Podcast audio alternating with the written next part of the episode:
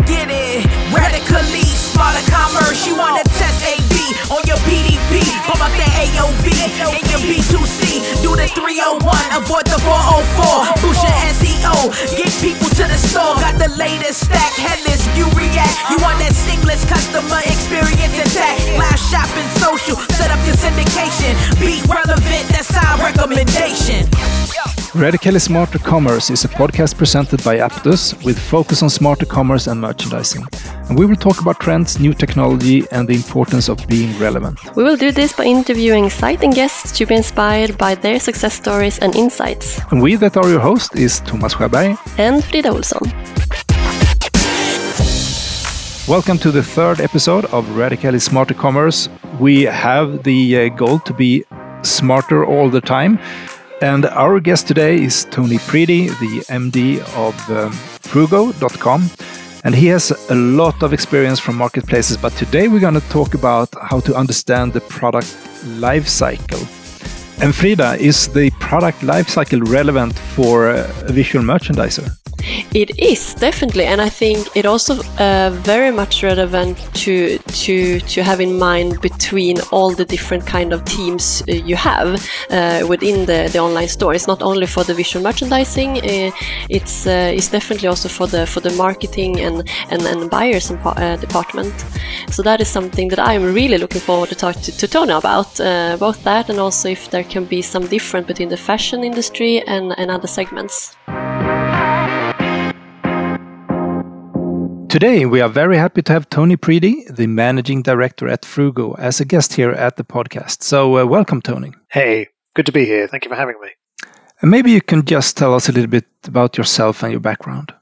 Sure. So, I currently work for Fruugo, which is a marketplace business. We uh, operate in over 40 countries and we help retailers internationalize. So, Fruugo takes retailers' product data translates it and localizes the pricing and then markets those products in those countries uh, and generates sales for the retailers on a no sale, no fee basis. So we're free to join and then we just charge a commission on the sales we generate. Uh, so we do that for thousands of retailers from countries all around the world. Uh, prior to that, I've worked in big home shopping companies, so the Otto Group uh, in Germany and uh, the Shop Direct Group, uh, now known as the Very Group, uh, here in the UK. Uh, so all my career has been in data-driven marketing, data warehousing, predictive analytics, and for the last twenty years, online business. Actually, I found one of my kids the other day showing me a product on the Fruugo website, and they asked me if this was a website they could trust. And I said, "Well, go ahead. I'll talk to Tony if you get any problems." Absolutely. Uh, so we we have um, millions of customers in over forty countries. So the business is very distributed. We don't really have a sort of one single main market, so to speak. Um, the Nordic region is very popular. Uh, so Sweden and Norway, in particular, are big markets for us um, but also uh, Britain, Ireland, France, Germany, uh, Australia, the United States. Those would be substantial markets for us from a customer point of view. And from a retailer point of view, because of how the business has grown up, we're still quite a small business in, in sort of global terms. Um, many of our retailers are British, um, but we also have many European, including Nordic retailers on the platform and uh, Chinese retailers have started coming onto the platform in the second part of 2020, and they're now starting to become a uh, an important part of our business. Yeah, we will probably talk a little bit more about the different kind of marketplaces uh, in a later episode. Uh, but today we actually plan to talk a little bit more about the, the life cycle of, of products, uh, which I know you have lots of experience and knowledge about as well. Can you tell us a little bit about it? So, first of all, what do we mean by the life cycle of a product? So, my this is going to be comments based on my experience of working in multi-channel retailers, where my work has primarily been on the sales and marketing side of the business, and the decision as to whether or not to sell an item is made by the team responsible for planning the assortment. And so, in those retail businesses we would have what we would call a buying and merchandising uh, department. And by merchandising, we really mean stock control in this context. And they make decisions about the width and depth of the product assortment in any given category. And they make decisions as to when to introduce new products to the category. And they also, of course, make decisions as to when to exit products from the category.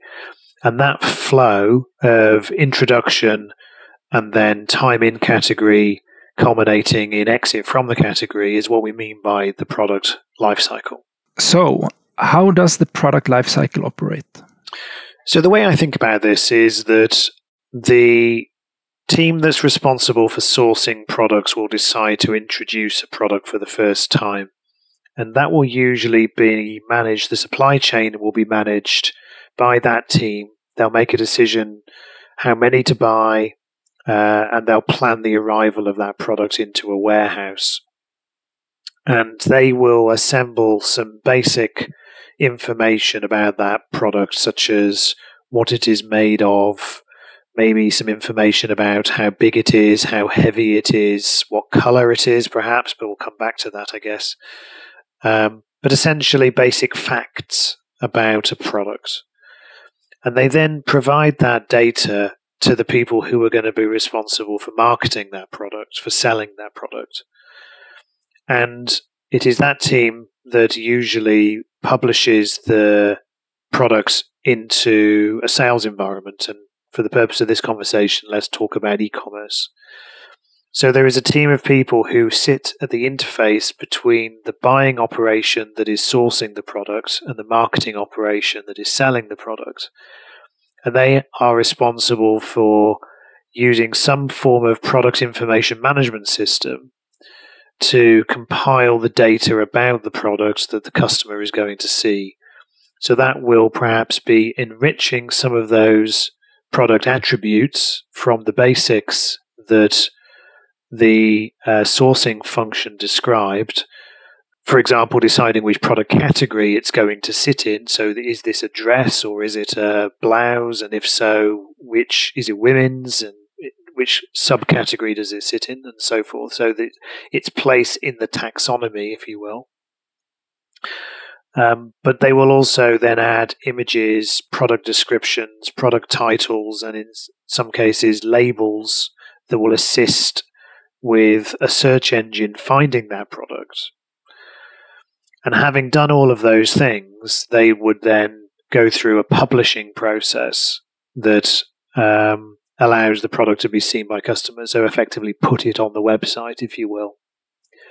And so that process, which is a sort of a, a workflow, culminates in the product being available to buy, at which point it joins the other products that are available to buy in that category.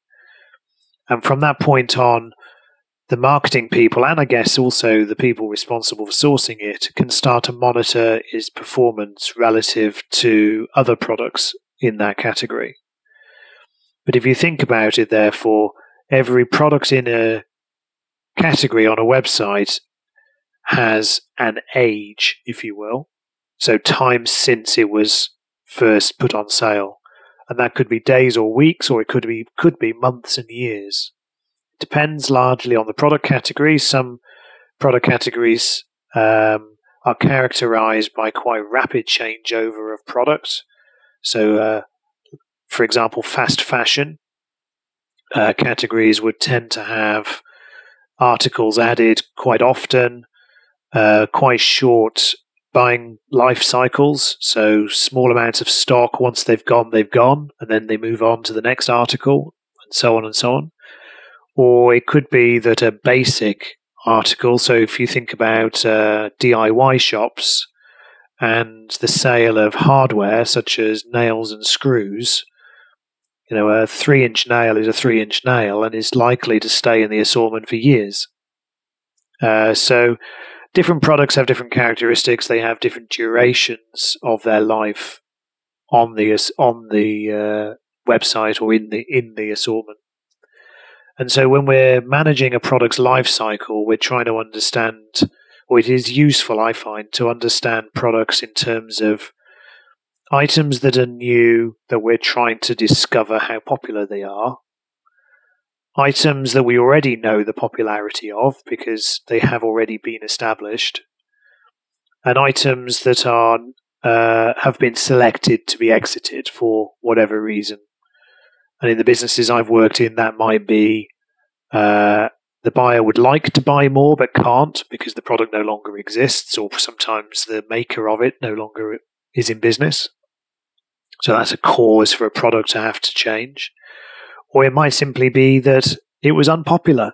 Uh, buyers love buying new products. Uh, they they they sort of exist to do that, and so um, sometimes they they are more enthusiastic about a product than a customer is, and so you know that's the nature of retail, isn't it? So uh, there will sometimes be products that are introduced, found to be unpopular, and then you're stuck with the stock and you need to get rid of it in order to make room for new articles.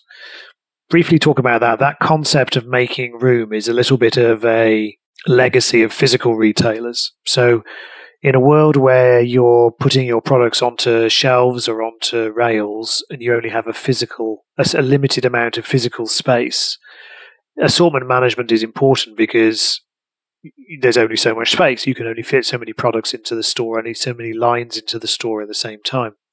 Online doesn't really have that problem. You can ultimately extend and extend and extend, at least until your warehouse is full. But you do have the problem of working capital to manage. So you don't want to have a lot of cash tied up in stock that is going nowhere. I mean, in a sense, you have an infinite shelf display, but on the other hand, you have the question of actually having your products exposed for your visitors. I mean, you can have a million of products, but in the end, it can be hard to show them in the appropriate places, I guess. That's largely true. Uh, search engines are pretty good at f- retrieving products from out of the background and bringing them to the foreground in response to a precise search query. But that's not usually a good reason for a retailer to be holding a very long tail of stock that is very slow moving because usually that line occupies space within the warehouse, which is a real cost. And there's been cash tied up in that stock, which the retailer needs to convert, you know, from stock into cash. And so that there is a pressure to maintain the health of the assortment, if you will, by removing articles that are not paying their way. Yeah, because I guess in some situations, in some businesses, you need to have everything. You should have all the spare parts for machines and so on, as the customers expect to find that particular thing. But when it comes to other kinds of industries, it's more that you want the new things that trends and the fast moving products. That's a great example. Um, so, when in the past I've looked at uh, sell through rate, so you'll often t- hear the term uh, of weeks cover, by which which is calculated as the uh, volume of stock available divided by the average rate of sale per week, and you do divide one by the other to discover how long the stock you're holding will uh, take to run out at, the, at that rate of sale. And spare parts are usually a great example of something that look like an outlier on your inventory analysis because you'll often have a relatively small number, but certainly some hundred spare parts and a very, very low rate of demand. And your inventory system will often tell you you need to get rid of this product, you need to exit it, you need to discount it. And of course, you wouldn't do that for those very where the where it's a line that's being retained in the assortment for that purpose.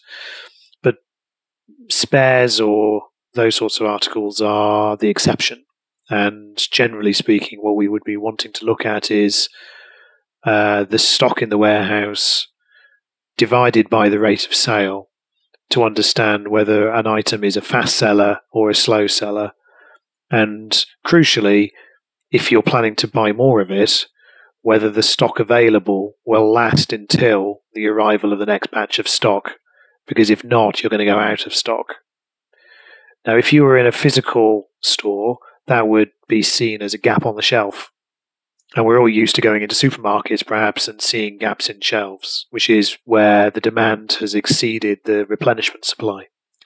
But uh, in an e business context, this takes us to the concept of merchandising and which products do we show to customers in what circumstances. And there's, in my experience, something of a trade off that tends to take place between the marketing people who get judged on things like conversion rate of visitors and cash taken through the digital till. And that encourages them to put in front of customers very popular products. Regardless of whether they're going to sell out, they tend to be very short sighted. So if you're just obsessed about driving conversion and cash metrics on the website, what you'll uh, expose most is the popular products, the best sellers, and those are possibly the products that we're going to sell anyway. And you're disinclined to show customers products which need exposure in order to sell through the inventory you're holding in the warehouse, where the rate of sale is telling you, well, hang on a minute, you've got two years' stock of this product at the current rate of sale, so you need to increase the rate of sale. Well, how do I do that? Well, one of the ways you can do it is to get more people to look at it. How do I do that? Well, you can drive more traffic using things like PPC and social media and other advertising to get people to go and look at the product or the category. Or when customers are browsing your website and you're looking at lists of products and you're trying to figure out which products to put on that list in which order, you can do what is known as boosting a product so that you increase its visibility. And that can increase the rate of sale. Now, it doesn't always increase the rate of sale. So you can get products that are seen relatively infrequently uh, with a high conversion rate when seen. And you look at those products and you think, well, that's really interesting. If only I could get more people to buy those things, that would be great. So, sorry, to see those things, surely I would sell more. And the answer is, well, you increase the exposure, and quite often what you do is just drop the conversion rate. Because the reason why it was a low visits, high conversion rate product is because it was highly specialized.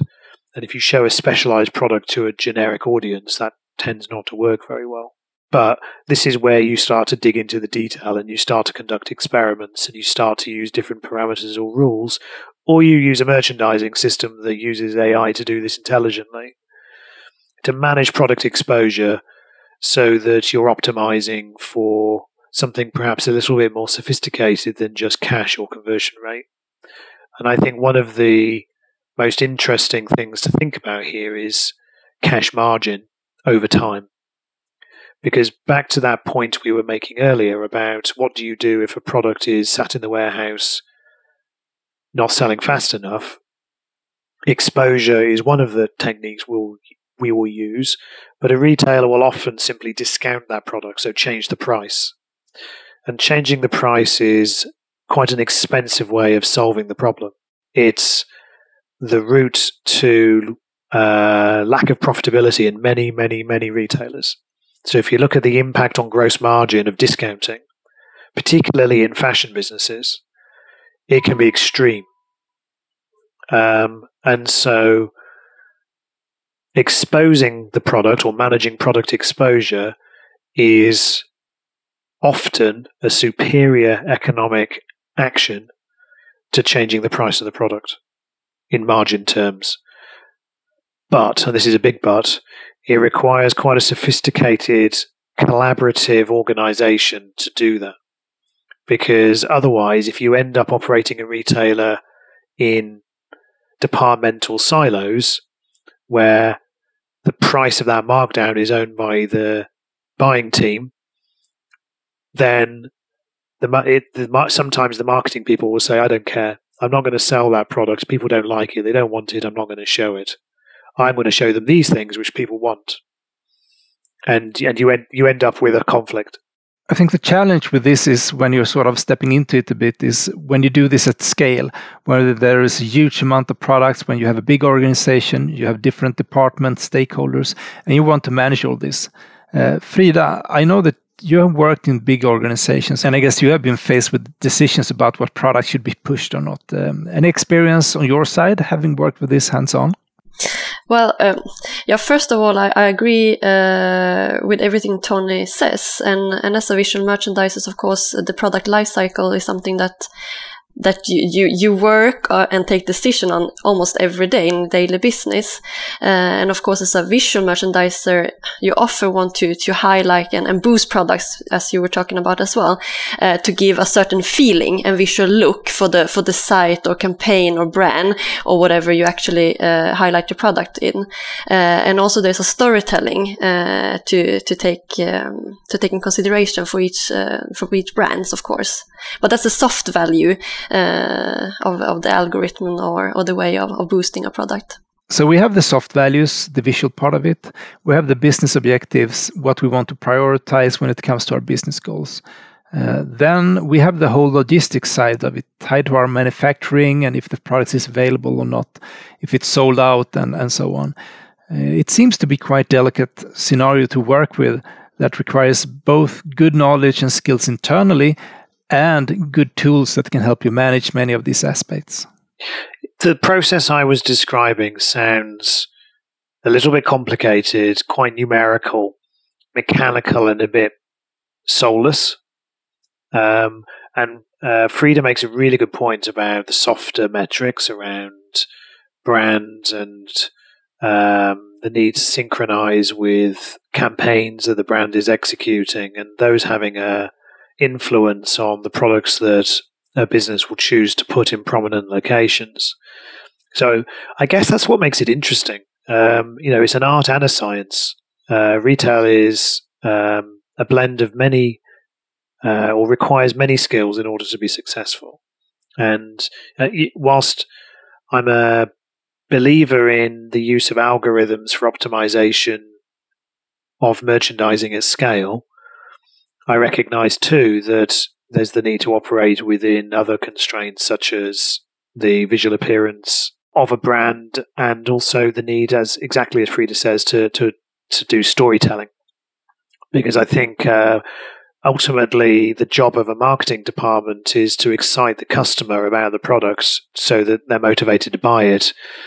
And that usually requires them to express some uh, a story or to tell a to, to, to to explain why this product is a great solution for whatever it is the the need is of the customer but I think that's uh, that's what it's all about. I guess. I mean, there, there's need to be a mix of, of human and uh, machine uh, learning in that sense. And now, when I stepped on to this to this side, uh, working here at Aptus, uh, I get often the, the, questions from my old colleagues, like, "Are you trying to to replace me now?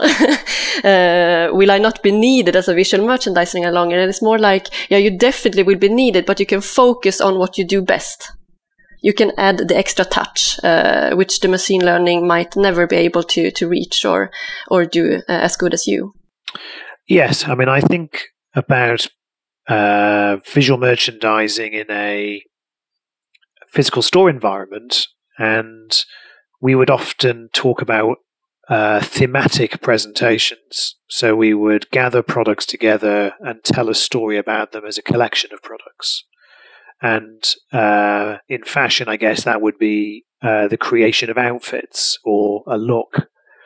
And algorithms are not usually as good at that.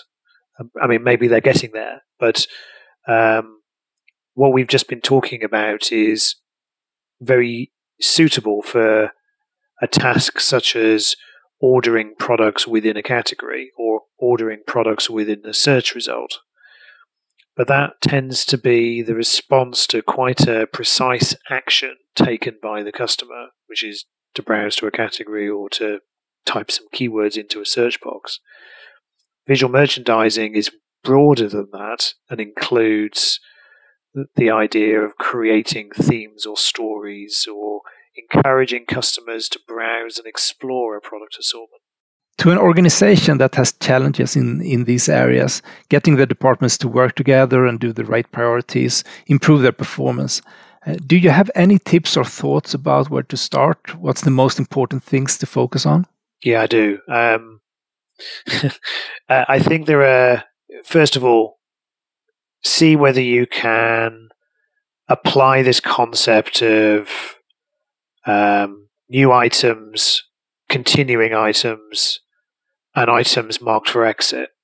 So, three classes of products. Can you apply one of those three classes to every one of the products that you've got, first of all? Um, then let's take each one of them in turn. For new products, what we're trying to do is discover what happens when we show them to people. And you've got a benchmark you can use, which is the performance of products with some history, which is the second class, what we call the continuing products. So if you have a new product and you start to put it alongside uh, products with a known rate of sale, and you see that new product getting bought more often uh, than than the product for which you have the benchmark, it is a good indicator that you've got a successful new product. Um, if you only rank your existing products by bestseller, which is a common technique, it almost guarantees that the new products get buried down the bottom because they're new, they haven't been seen. If they haven't been seen, they haven't been bought, and they don't get ranked in a bestseller listing. So the merchandising task is to blend the new products with the existing products in order to discover the correct place for them so they can settle, if you will, within uh, the assortment. I, I call this incubation. So you you incubate the new products, you give them special treatment for such for so long as it takes you to work out whether this is going to be a fantastic product or actually it's going to shoot straight out of the assortment and go straight out the other end because it's terrible. So that's that's how to deal with new products. For existing products, the the key task is to understand how to um, marry demand and supply. So you've got a certain amount of stock in the warehouse. We described earlier how you would convert that into this concept of weeks availability or cover by taking the inventory and dividing it by the rate of sale uh, by week to give you uh, the duration of the current stock. And the task, as I see it, is to say, well, we don't want to show people things they can't buy, and we want to try to uh, manage the demand so that it matches the supply or indeed the replenishment of that stock in the warehouse. So there's a day job, if you will, of managing product exposure sensitive to stock availability. And then products that have been marked as for exit or perhaps problems to uh, items to be discontinued or items with uh, that are listed as concerning for the business where perhaps where that analysis of the rate of sale reveals that you've got years of stock at the current rate of sale. There's a complete mismatch between supply and demand. Then you have to start to figure out what to do about that and take action. There's no point just analyzing, you've got to take action.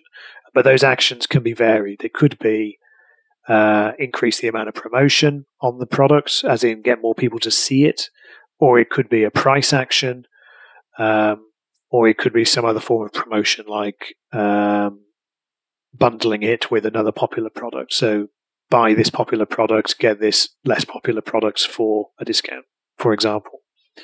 However, you choose to promote those exit products, what you're trying to do is convert the stock in the warehouse into cash as efficiently as possible. Um, so that that cash can then be reinvested in products that will ultimately be more popular, and that's ultimately how businesses grow. Great. Anything more you want to add? Oh, good luck. It's hard work. uh, it's tough. It's tough, uh, particularly in big organisations which tend towards a bit of uh, politics, internal politics. That make that can add an extra aspect to all of the above. Um, smaller companies tend to be a bit more collegiate, tend to be a bit more. We're all we're all in this together. We're all want we all want each other to win. So the culture of the business certainly has uh, an influence on how some of the activities and behaviours that we've just been describing uh, will operate. One other remark, which is um, debates about what goes on the homepage, is usually completely pointless.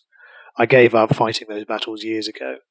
Uh, so whilst lots of people get very excited about what whether their product or their category is getting homepage attention, it, it really it really doesn't matter.